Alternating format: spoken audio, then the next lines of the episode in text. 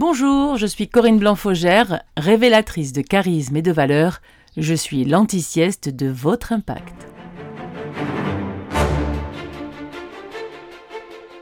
Bonjour Corinne Blanc-Faugère. Bonjour Pascal. Bonjour, donc Corinne, vous êtes coach euh, spécialisée dans euh, l'accompagnement des dirigeants, des, des, professionnels de toutes sortes de métiers, mais aussi des entrepreneurs, des indépendants, Absolument. qui ont besoin de se démarquer, qui ont besoin de devenir remarquables, Exactement. comme vous l'indiquez dans votre, dans votre slogan. Et on est là ensemble aujourd'hui parce que vous, vous avez publié il y a un an, et on va fêter cet anniversaire ensemble, vous avez publié un ouvrage de salut public qui s'appelle Maîtriser l'art de la répartie. Absolument. Voilà, je vous le montre, il était voilà. beau jaune moutarde et noir, euh, une typographie. Euh, voilà. Et si vous le soulevez un peu plus, on verra qu'il a été publié aux éditions Le Duc Pratique. Voilà. Absolument. Voilà. Donc, euh, un an que vous distillez vos conseils et vos astuces pour se faire entendre dans une société qui est très bavarde. Donc, euh, la première chose que je voulais vous, demander, c'est pourquoi vous êtes intéressé dans votre, euh, dans votre sphère d'activité à ce thème de la répartie? En fait, si vous voulez, ça a commencé il y a très longtemps en réalité, parce que pendant 23 ans, j'étais actrice, comédienne, professionnelle et improvisatrice. Donc, quand on fait de l'impro, euh, à titre professionnel, mais à tous les niveaux, il est intéressant d'avoir un certain aplomb, une certaine répartie, dans la mesure où il faut pouvoir répondre comme ça du tac au tac, euh, en, live, en direct live, euh, que ce soit pour des spectacles ou des matchs d'impro des choses comme ça, que j'ai aussi arbitré autant que, que joué. Et, euh, et, donc là, j'avais eu toute une préparation mentale et je suis aussi devenue d'ailleurs coach d'impro pendant, pendant 10 ans. Et après, chemin faisant, je me suis réorientée justement pour apporter euh, mes compétences en communication dans le monde professionnel de l'entreprise, parce que je me suis rendu compte qu'il y avait de grands besoins, que ce soit en, termes d'aisance en public, comme en termes de répartie d'ailleurs, et de leadership de manière générale, vous voyez.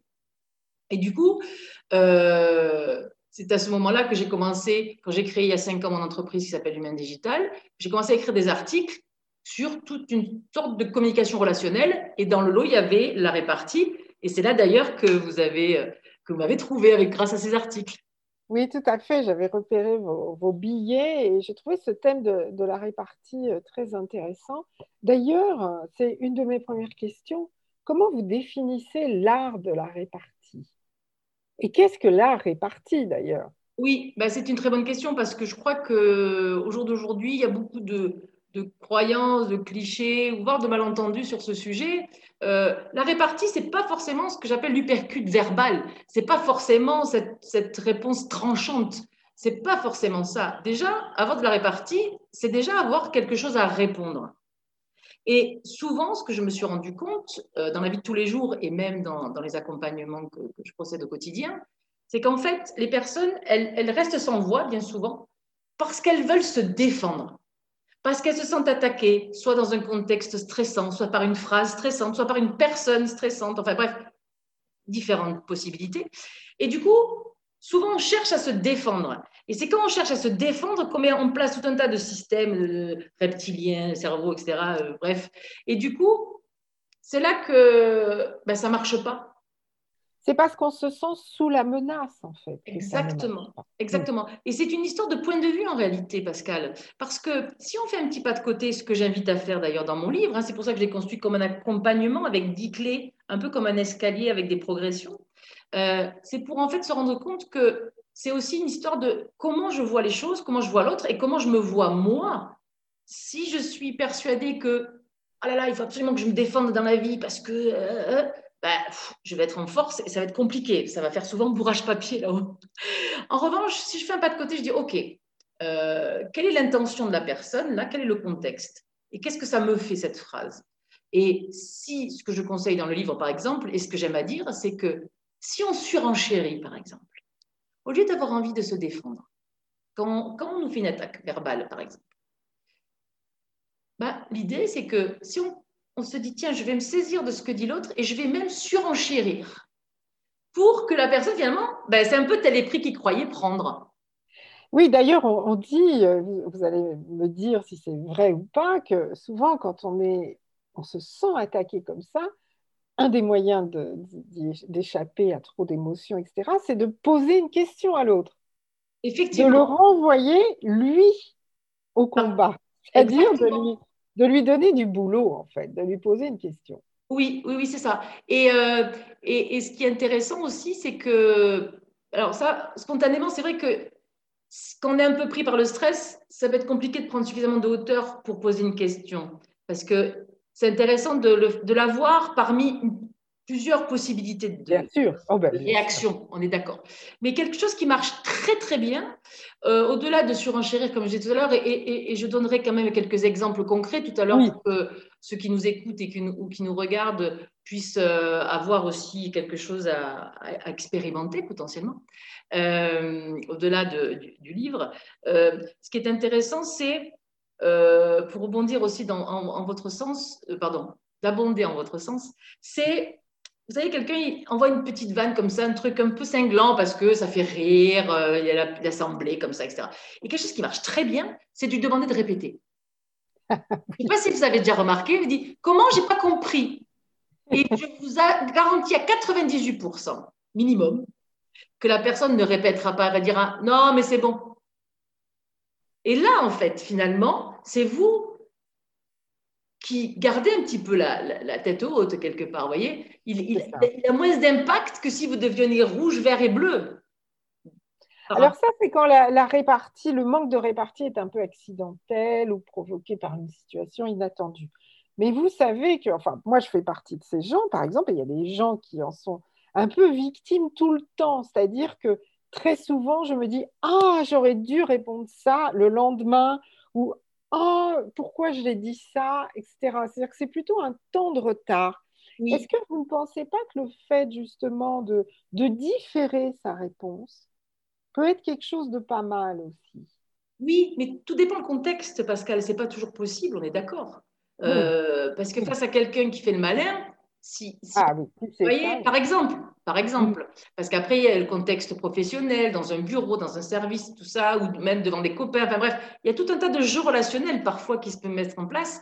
Alors, bien sûr, on est d'accord, c'est pas toujours pertinent de surenchérir ou de parce que tout dépend de l'enjeu. Vous voyez, c'est quelqu'un qui est dans la rue qui laisse une vacherie, il n'y a aucun enjeu, on trace. Pas oui, si c'est un, un N plus 1, comme on dit, devant les autres, euh, renchérir peut avoir des conséquences ennuyeuses. Oui, mais tout dépend comment on surenchérit. Par exemple, et, je reviendrai tout de suite à votre question juste après, si par exemple on dit, mais non, euh, euh, pendant les vacances, tu as bien profité toi. Oui, par exemple. Même si c'est le N plus 1. Qu'est-ce que vous faites? On ne peut pas rester pétrifié comme ça. Moi, ce que je suggère, et l'exemple que je disais tout à l'heure de surenchérir, c'est par exemple, ah ben je te remercie de l'avoir remarqué parce que j'ai fait beaucoup d'efforts pour ça. Voilà, c'est pas irrespectueux et en même temps on se positionne. Par exemple, vous voyez, c'est ça se, surenchérir. Et, c'est ce que j'appelle le oui même que. Oui même que, je te remercie de l'avoir remarqué parce que j'ai fait beaucoup d'efforts pour ça. Oui même que, euh, j'ai tellement dégusté de bonnes choses que je te propose, je t'en proposerai. Ou, voyez, ce oui même que, c'est en fait parce qu'on sait. Alors je fais une petite parenthèse parce que c'est pas magique tout ça il se passe des choses dans notre tête, même au niveau de la, de la chimie, etc. Et donc pour notre cerveau, quand on commence une phrase, il y a une sécrétion d'une hormone qui va nous encourager à dire la suite. En revanche, si on ne dit rien et qu'on se muselle, ben, ça fait comme si ça fermait tout là-haut. D'accord. Donc cette histoire de oui même que peut être comme un tremplin en fait. Et d'ailleurs, je conseille à ceux qui nous écoutent de s'entraîner, de s'amuser. Oui même que et hop, surenchérir à la phrase qui, est en, qui était dedans. C'est-à-dire, au lieu de refuser euh, la réflexion de l'autre, au lieu de se mettre en position d'attaque, on l'accueille et c'est comme une balle qu'on va pouvoir lui renvoyer. Exactement. C'est ce que je disais quand on surenchérit. Vous voyez? Plutôt que se défendre et, garder la balle, pour rebondir sur votre exemple, euh, ben, la balle, en fait, on, on s'en amuse avec. quoi. On s'en amuse avec et on fait ce qu'on veut avec.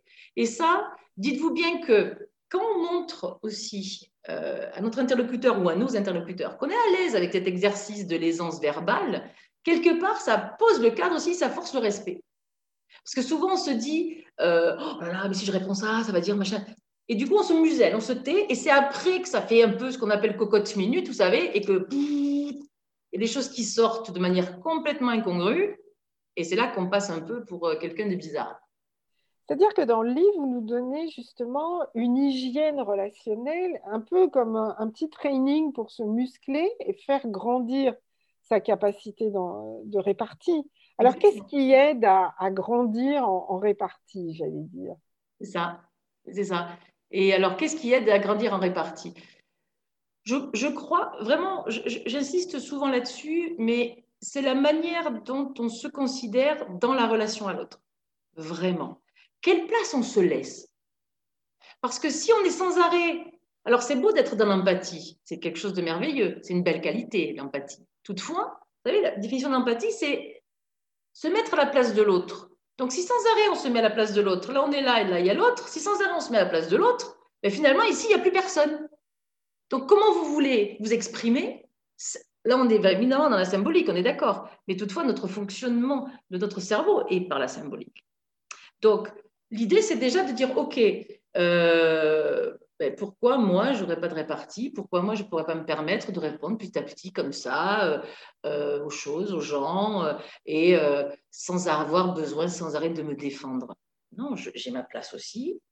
J'ai droit à ma place, je peux prendre ma place, et, et celle qui me ressemble en fait. Surtout, n'imitons pas quelqu'un d'autre, parce que là, c'est important aussi de faire des choses comme ça nous ressemble en fait, avec mmh. notre énergie, avec, euh, notre, vécu, avec notre, différenciation quelque part, parce qu'on a tous le nôtre, parce que nous sommes tous des personnes singulières. Et c'est ça qui est merveilleux. Surtout, ne tombons pas dans le piège d'essayer de tous nous ressembler. Et, et du coup, euh, surtout, euh, n'ayons pas des phrases toutes faites qui ressemblent aux autres, n'utilisons pas des vannes qu'on a vues utilisées par d'autres. En fait, le but, c'est quand même de trouver sa musique à soi et comment la jouer en face de l'autre. C'est ça, exactement. Euh, sa propre composition, oui, c'est une jolie métaphore. Et, alors, évidemment, tout est prétexte à répartie parce que euh, pourquoi pas avoir une certaine culture générale de, de, citation, par exemple, parce que c'est intéressant aussi. voyez euh, Là, on peut s'inspirer des autres, pas faire des copier-coller de comportements d'autres, mais en revanche, s'inspirer de certaines citations extraordinaires de Gandhi, de Nelson Mandela, d'Albert Einstein, et encore même des gens vivants aussi. Il y en a, il y en a qui sont intéressants aussi. Euh, ça, pourquoi pas? Ça peut être des choses intéressantes aussi à répondre, des citations. Ben, comme disait un tel, machin. Ou, voilà, pourquoi pas, pourquoi pas? Euh, Ça peut être aussi des anecdotes, des témoignages.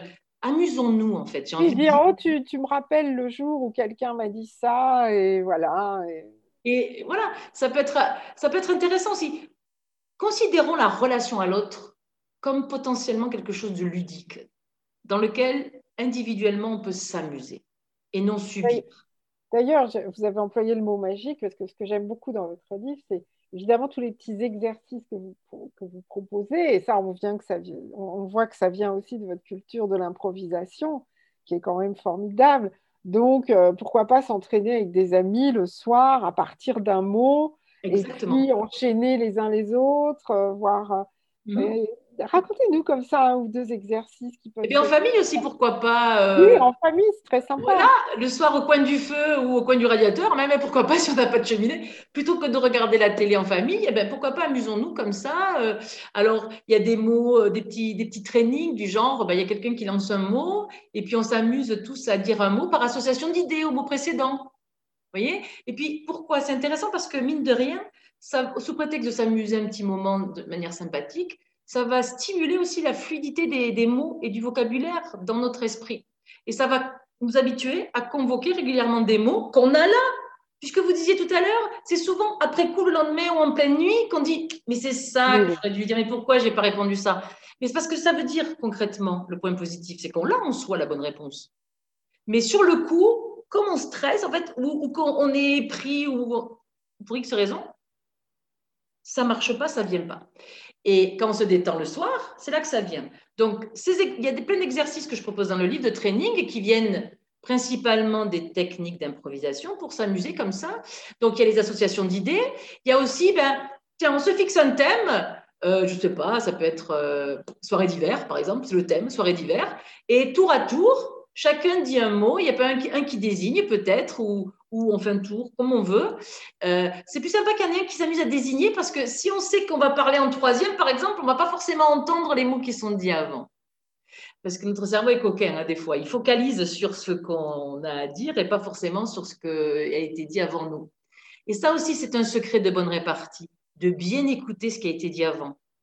Parce que ça peut être un très bon tremplin pour se servir d'un mot plutôt qu'un autre, etc. On n'est pas obligé de, prendre la globalité. Euh, euh, ça, ça fait aussi partie, entre parenthèses, des stratégies euh, de Schopenhauer pour l'art de l'éloquence. Hein, dans les débats, on n'est pas obligé de, répondre à tout, mais on peut répondre à certains mots, en fait. C'est-à-dire que l'écoute est, une façon de faire grandir son art de la répartie. Ah, mais fondamentalement. De toute façon, l'écoute fait partie de la communication, en vrai. Vous voyez? Parce qu'on écoute, on peut rebondir, euh, comme on est en train de faire là, en fait. Effectivement, on, fait des digressions parce qu'une idée en amène une autre, en amène une autre, en amène une autre. Euh, donc, euh, il y aura peut-être des choses auxquelles on n'a pas répondu ou des choses qu'on a abordées, on n'a pas oui, Mais c'est une conversation, c'est ça. Exactement. C'est le charme de la conversation. Et l'idée, c'est que, au-delà du plaisir que nous avons, vous et moi, de partager cette conversation, l'idée, c'est que ceux qui nous écoutent ou qui nous regardent aient aussi envie de de, se positionner en fait et de se questionner en disant mais tiens finalement moi comment je suis par rapport à la répartie? Est-ce que j'estime j'en ai beaucoup? Pourquoi? Est-ce que j'estime j'en ai pas beaucoup? Pourquoi?